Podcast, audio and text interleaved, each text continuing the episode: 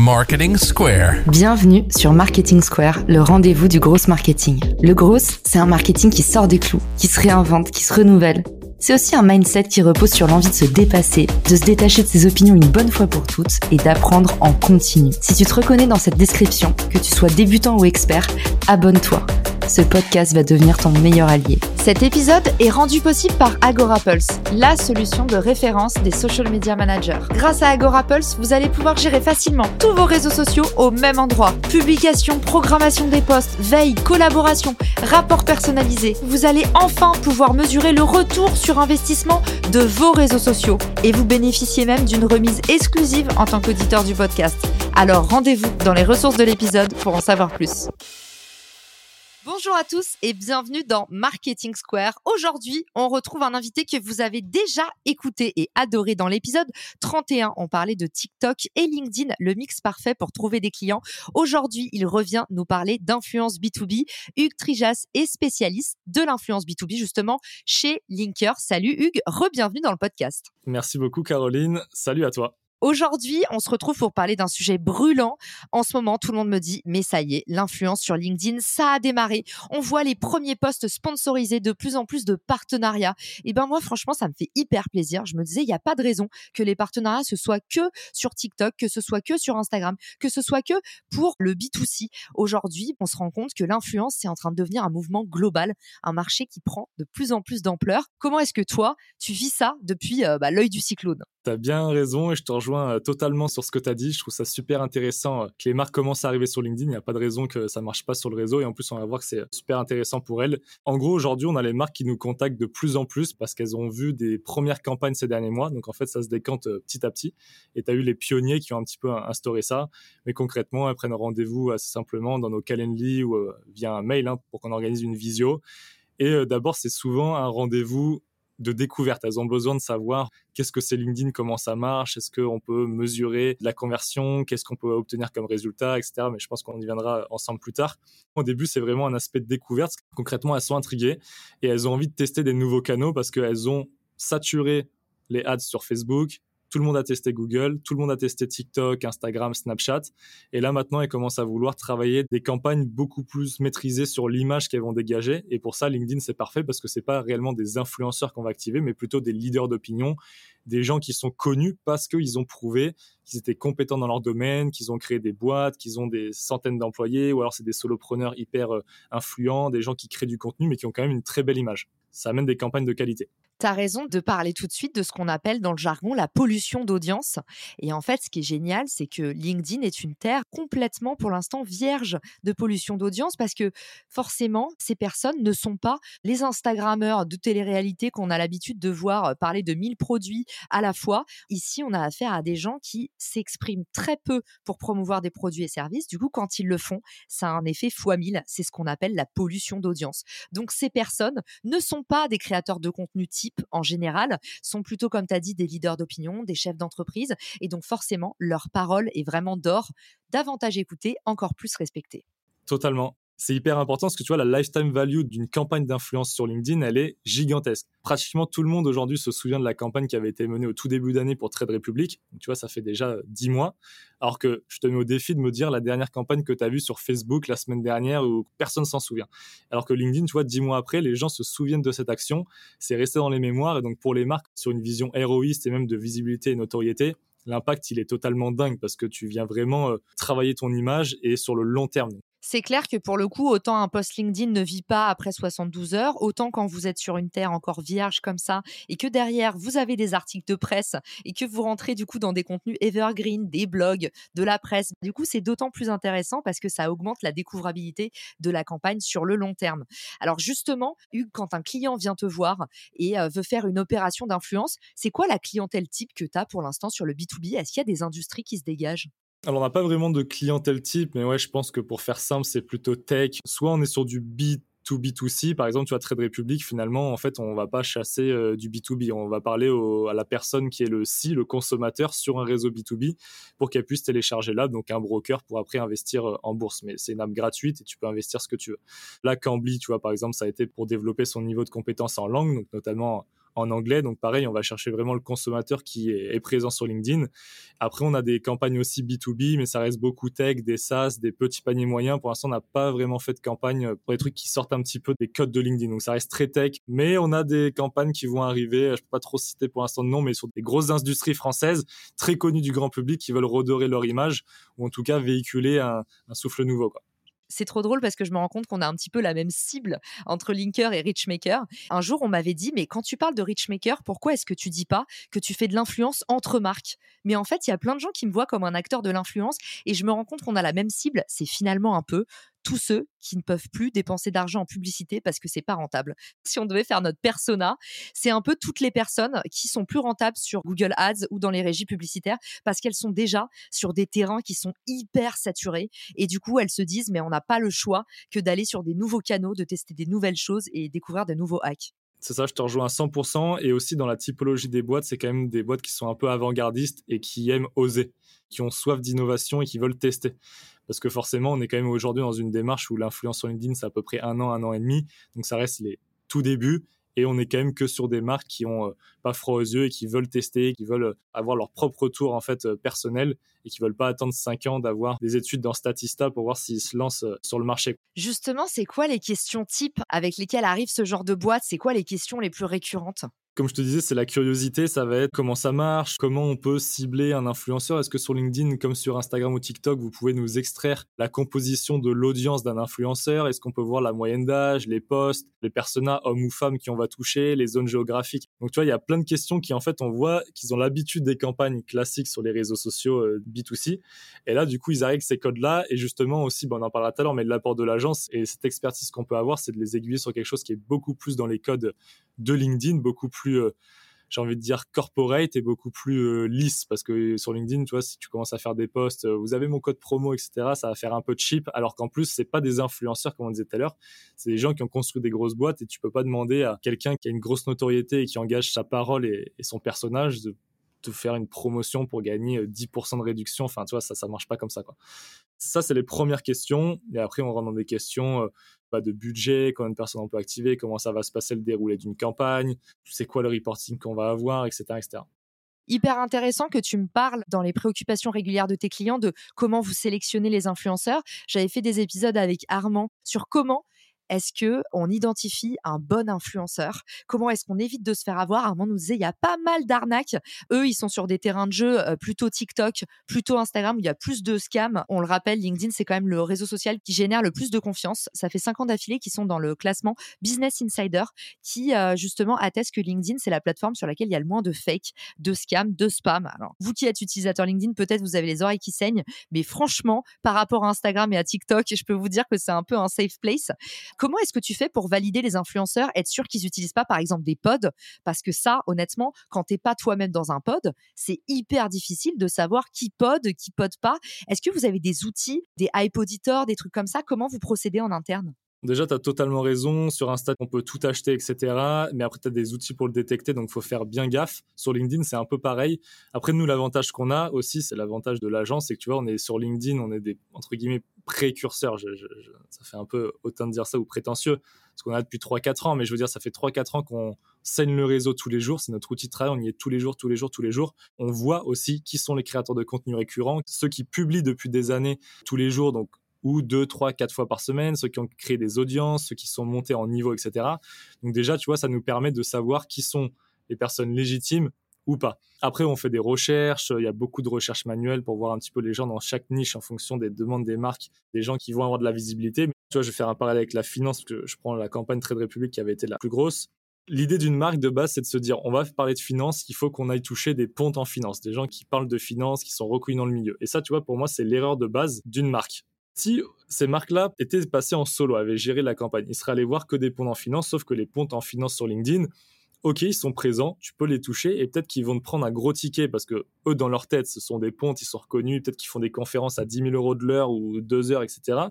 Ils vont se dire, bah, sur LinkedIn, je vais appliquer le même tarif ou similaire parce qu'en fait, je vais m'exposer. Sauf que ce n'est pas des créateurs de contenu. Ils ont beau être aussi reconnus qu'ils veulent dans leur milieu. Sur LinkedIn, s'ils font un post, s'ils n'en font pas régulièrement et qu'ils n'ont pas construit une audience, ils vont faire mille vues. Ça va te faire assez cher le poste, tu vois, pour faire mille vues. Nous, on va vraiment chercher des créateurs de contenu qui sont là tout le temps et qui peuvent trouver un axe pour prendre possession de cette campagne, le traiter avec toute liberté et vraiment s'approprier le sujet, faire de la visibilité et de la notoriété pour la marque, éveiller les consciences, poser des questions. Le but, c'est que les gens se questionnent, voient la marque, puissent cliquer dessus, puissent se renseigner, et cetera. Mais nous, on veut des gens qui vont aller faire des vues, en fait, tout simplement, qui vont faire du reach. Ça, c'est le plus important. Et donc, souvent, tu vois, l'erreur, c'est de dire on va aller chercher les très bons dans chaque secteur, mais c'est pas parce que tu es très bon dans un secteur que tu vas être très bon sur les réseaux sociaux et que tu fais beaucoup de vues. Tu peux coûter très cher et faire très peu de vues. Donc, nous, on va chercher vraiment un mix des deux, voire même beaucoup plus de gens qui, euh, en gros, sont des vrais créateurs de contenu, dont c'est pas forcément leur métier, mais en tout cas qui sont là régulièrement. Du coup, comment on les scie pour savoir si c'est des fakes ou pas ? Bah, y a des logiciels, comme tu as dit.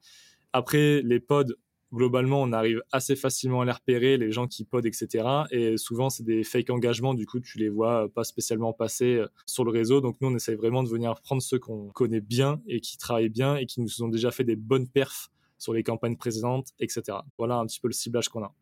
Tu as raison de le, le préciser, l'engagement sincère, en fait, c'est vrai qu'il se voit à l'œil nu quand tu fais partie de cet écosystème, ne serait-ce que par les mentions, en fait. Les gens qui utilisent les pods, vous allez voir, ils ont six cents likes, trois cents commentaires, en général des commentaires un peu insipides, du genre « bravo, je me dépêche de télécharger ton livre blanc », et puis derrière, qui ne sont jamais mentionnés. C'est-à-dire que vous n'avez pas d'autres posts qui disent « Ah bah, j'ai adoré le post de ce créateur, ah bah, j'ai adoré ça ». Ils n'ont pas de partage aussi. Et ça, c'est un hack qu'on ne donne jamais. Il n'y a aucun pod actuellement qui permet de partager. Donc, pensez-y maintenant. Je crois que personne ne l'a jamais dit nulle part. C'est que si vous voyez qu'il y a un créateur qui a toujours beaucoup d'engagement et qui n'a jamais de partage, vous voyez un énorme décalage, ça sent le roussi.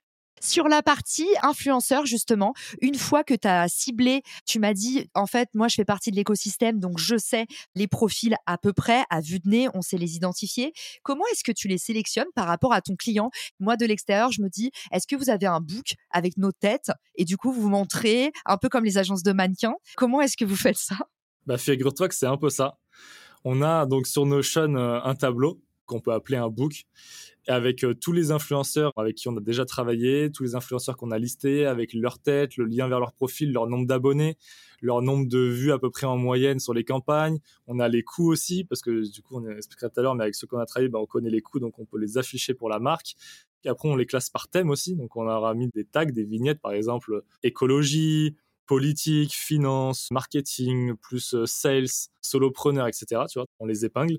Et en gros, quand la marque elle a besoin d'une campagne, on lui crée un accès, on lui montre le, le book, on lui fait en gros, nous, une présélection de ceux qu'on recommande, mais après, elle est libre de parcourir tout le book et de les valider ou en tout cas de nous les présélectionner pour qu'on aille après proposer le brief qu'on aura co-créé avec la marque pour aller l'adresser aux influenceurs. Voilà comment ça fonctionne. Génial. Et si vous n'avez pas le luxe d'avoir une agence, le moyen le plus efficace, c'est vraiment d'utiliser la bonne vieille barre de recherche LinkedIn. Vous mettez votre mot-clé, puis dans la barre de recherche, vous mettez « trier par poste ». Et LinkedIn, il va vous trigger les mots-clés. Donc, vous allez voir les personnes qui postent sur ce sujet. Et après, je vais regarder en fonction des thématiques, en fonction de l'engagement, en fonction de la qualité de ce qui est proposé. Et puis après, qu'est-ce qui se passe ? Hugues, toi, comment est-ce que tu contactes les influenceurs ? Est-ce que tu as des petits conseils pour nous ? Les conseils pour commencer sur cette partie-là, c'est très simple, c'est d'ajouter les gens à LinkedIn et de leur envoyer un message directement via le réseau. Aujourd'hui, en général, on ne va pas se mentir, quand on est une marque et qu'on contacte un influenceur, si le message d'approche est bien fait et qu'il ne fait pas soixante-dix lignes, mais qu'il est assez court, où la proposition de valeur est évidente, globalement, quand tu es approché pour être rémunéré pour faire un post pour une marque, les gens te répondent. Ce n'est pas dit qu'ils acceptent, mais ils te répondent. Donc déjà, ça vous permet de commencer déjà à contacter des créateurs de contenu et pouvoir rentrer en relation. Nous, aujourd'hui, comme on a l'habitude de travailler avec euh, les créateurs de contenu, on passe encore via LinkedIn où la plupart, on a les accès mail ou WhatsApp et en gros, on a des groupes et on les contacte en direct par téléphone. En fait, c'est beaucoup plus simple, ça va encore plus vite et on a appris une relation de proximité maintenant avec les créateurs de contenu parce qu'on travaille souvent avec eux, donc il y a une confiance qui s'est installée. C'est vraiment agréable, mais pour commencer, sur les toutes premières qu'on avait dû gérer, c'était de mise en relation par LinkedIn directement, par message. Essayez d'aller directement sur le terrain de jeu. Vous embêtez pas à envoyer des emails et tout. Si c'est un créateur LinkedIn, il est déjà là. Le petit hack qu'on peut donner, si jamais on vous répond pas par M P, faut pas le prendre personnellement en disant « Ah ben tel, ça y est, il a pris le melon ». En général, c'est la messagerie LinkedIn, ça nous l'a tous fait. Soit tu ouvres le message et en fait, tu peux pas y répondre tout de suite parce que ça nécessite réflexion. Après, tu oublies carrément de le reprendre parce que tu en as reçu douze entre-temps. Soit en fait, potentiellement, le message, c'est juste noyé dans les notifs. Donc, ce que vous faites, c'est que vous mettez des petits commentaires. Et en fait, n'oublions pas, hein, le meilleur moyen de connecter avec quelqu'un, c'est les connexions sincères. Donc, si vous vous intéressez vraiment à cet influenceur, vous lui mettez un message dans la messagerie, oui, mais en même temps, allez interagir sur ses posts, activez la cloche, comme ça, vous êtes réactif sur les posts d'après et vous montrez qu'en fait, vous êtes vraiment intéressé, vous n'avez pas juste envoyé une automatisation. Un dernier petit tips, et je trouve que Alix, dans ton équipe, il fait ça super bien, c'est tout simplement d'être hyper casual quand vous vous adressez aux influenceurs. Moi, j'adore qu'on parle mon langage, comme tous les autres êtres humains.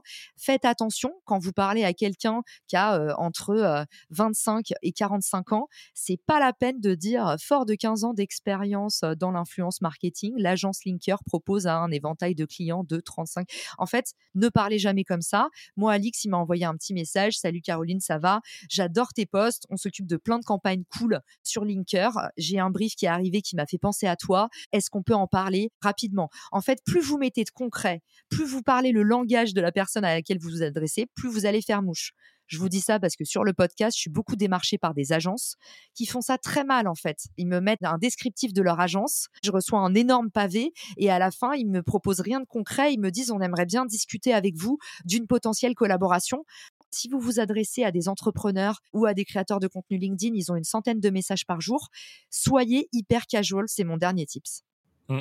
Je ne peux que te confirmer ce que tu dis, puisqu'on travaille, on travaille comme ça et je trouve ça hyper important, même pour après créer, euh, ce qu'on disait tout à l'heure, une relation de confiance sur le long terme.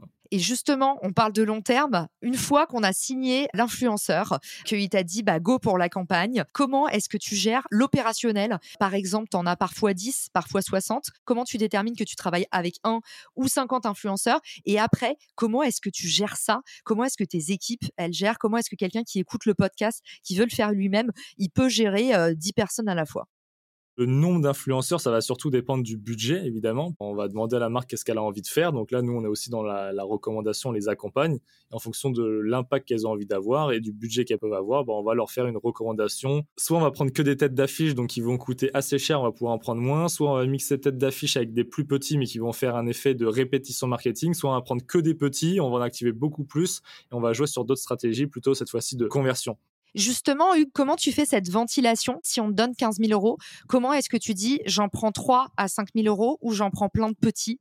Ça, c'est une discussion avec la marque. Nous, on est là toujours pour accompagner et aiguiller. Après, euh, ça dépend vraiment de la stratégie de la, de la marque et ce qu'elle a envie aussi de faire et de payer par tête. Parce qu'en fait, des fois, tu vois, il y en a qui vont avoir des tarifs un peu plus chers. Et c'est vrai que s'ils se disent, bah tiens, on avait un petit budget, on a pu en activer que trois, c'est dommage, alors qu'on aurait peut-être pu en activer sept ou huit plus petits, quoi. Donc, ça dépend. Mais en gros, soit tu prends quelques très gros et ça va avoir un impact assez puissant, mais sur un court laps de temps, parce que bah, si tu n'en as que trois, même si tu étales un par semaine, ça va faire euh, trois semaines, ou alors soit tu en prends sept huit et tu vas durer euh, sur, sur deux mois. Donc, c'est vraiment une autre stratégie, quoi. Ça dépend si tu veux faire un push marketing ou une action de conversion, et cetera. Là, c'est vraiment, il euh, faut discuter, il faut échanger en fonction de ce que veut faire la société. Trop cool. Et du coup, une fois que tu as tes cinq ou tes cinquante, comment est-ce que tu les gères? C'est quoi le C R M que tu utilises pour ne pas perdre la tête?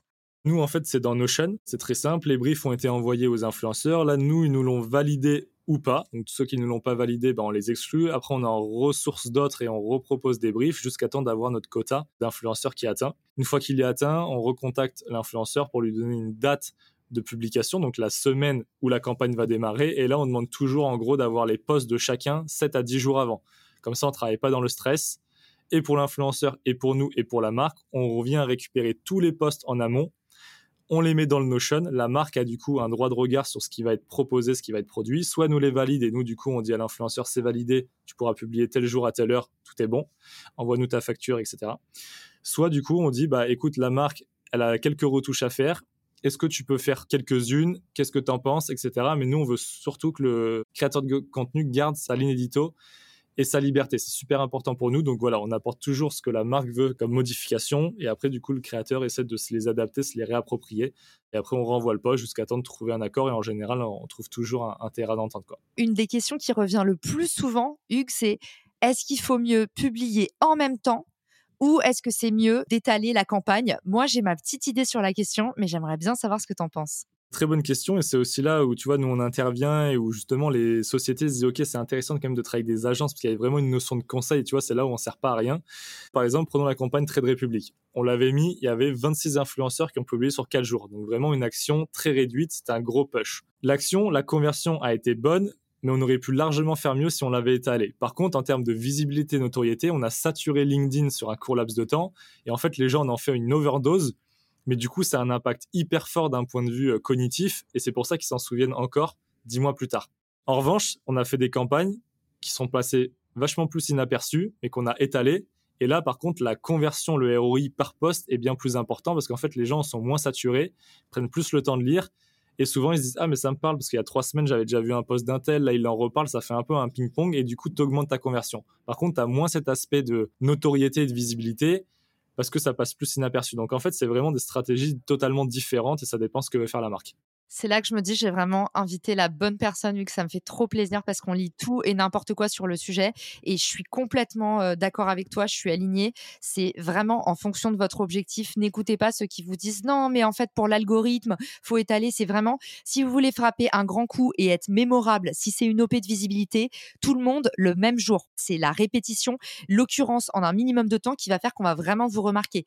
Par contre, si vous voulez faire un truc plus low-key, peut-être avoir moins de haters, parce que comme chaque nouvelle discipline, ça agace. Donc, si vous voulez être un peu plus low-key et si vous voulez maximiser votre conversion, notamment si vous vendez comme Cambly, potentiellement, vous avez un panier moyen qui est plus élevé, deux cents, trois cents euros. On n'est pas sur de l'achat impulsif. Donc, pour moi, si vous êtes plus dans la vente complexe ou même que vous vendez du B to B, donc des services, il faut mieux étaler votre campagne. Vous allez faire de meilleures conversions. Si vous êtes dans un objectif de visibilité immédiate ou des tout petits paniers, c'est-à-dire de l'achat impulsif, des e-books à dix euros, des stratégies de petits produits, comme on dit, il faut mieux frapper un grand coup. Et merci Hugues pour ta réponse très complète et no bullshit. Avec plaisir. Écoute, et puis là, tu vois, tu me fais penser à quelque chose. Ça dépend aussi des campagnes que vous avez prévues à côté, en fait, autres que LinkedIn. Par exemple, tu vois, Trade Republic, on pourrait se dire, ouais, ils auraient pu étaler alors, et cetera. Mais eux, c'est surtout qu'aussi, vous voulez faire une énorme action de notoriété, visibilité à un instant T. Parce que derrière, ils avaient prévu des grosses campagnes sur les autres réseaux sociaux, des campagnes radio, télé, et cetera. Et ils voulaient qu'en fait, le point d'impact de base, donc le point marketing, l'accroche numéro une sur les gens, ça soit LinkedIn, parce que ça véhicule une super image, t'es avec des leaders d'opinion et ça fait hyper qualitatif. Du coup, derrière, quand tu retouches les gens sur la télé, LinkedIn, la radio, t'as déjà, en aspect cognitif chez les gens, une réflexion de se dire « Ah, je les connais, je les ai déjà vus, j'ai vu mes créateurs préférés qui en parlaient, c'est sérieux, ça me plaît, ok ». Et là, t'adhères, tu vois. Donc, c'était une stratégie bien réfléchie. Ils voulaient commencer par LinkedIn pour faire un gros push et après étaler, eux, leur stratégie sur les autres réseaux sociaux. Donc, en fait, il y a plein, plein de paramètres à prendre en compte.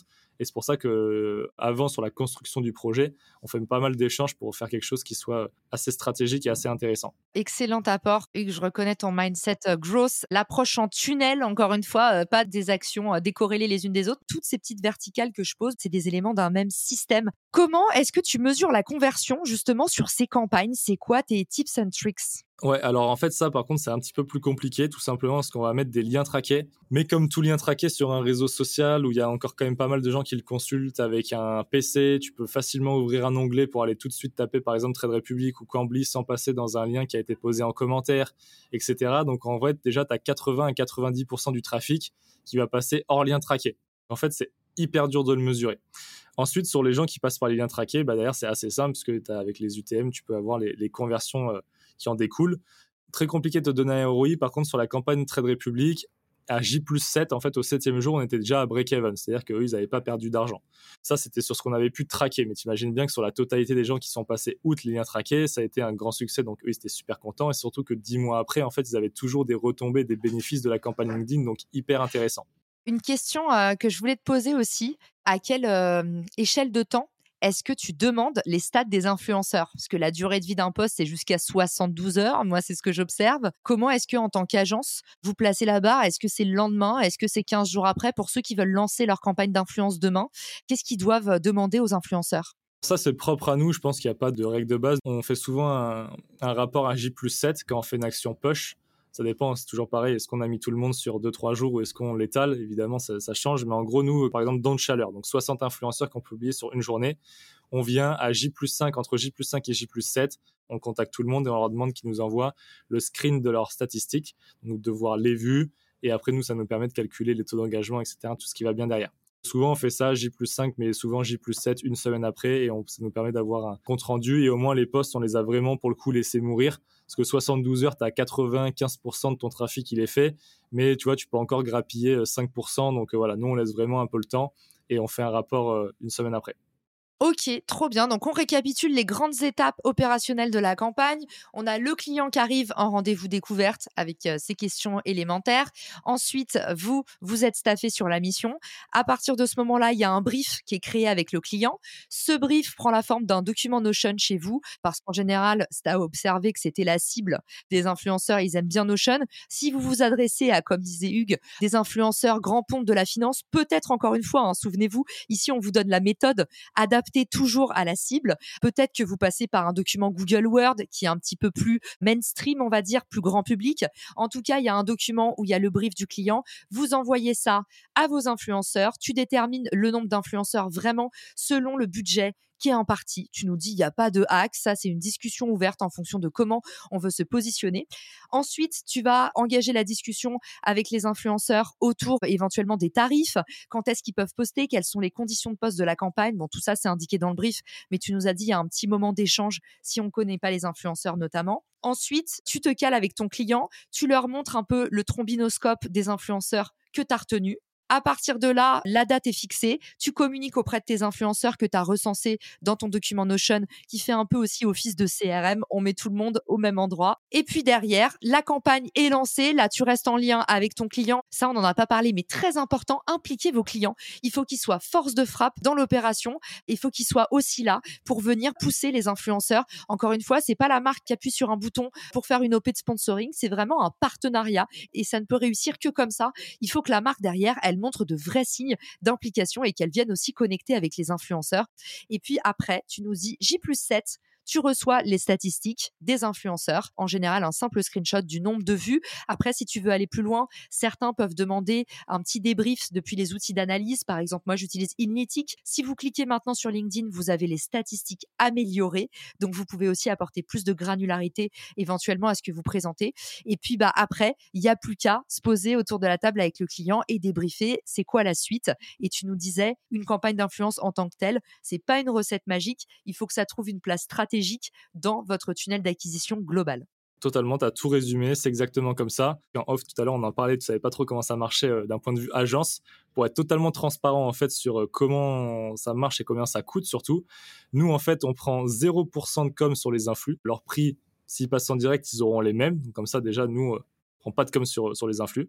Par contre, on prend trente-cinq pour cent sur un budget campagne. Soit la marque va nous dire, on a dix mille euros de budget total et nous, on va enlever nos trente-cinq pour cent et on va avoir un budget média pour les influenceurs et on garde le reste pour gérer la campagne. Soit en gros, bah, la marque va nous dire, nous, on a tant de budget d'influence et après, c'est combien que vous prenez en plus pour gérer la campagne. Donc voilà, nous, c'est très, très transparent, c'est très clair.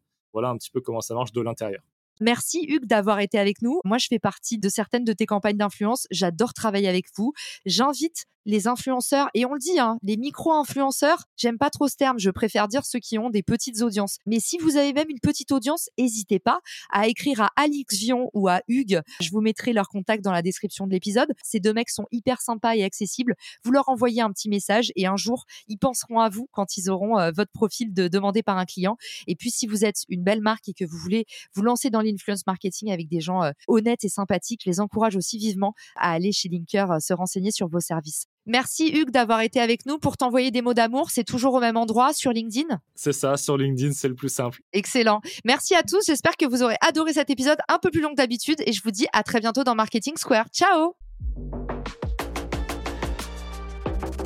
Si cet épisode te plaît, tu peux le partager en me taguant ou lui laisser cinq étoiles sur Apple Podcast. Marketing Square.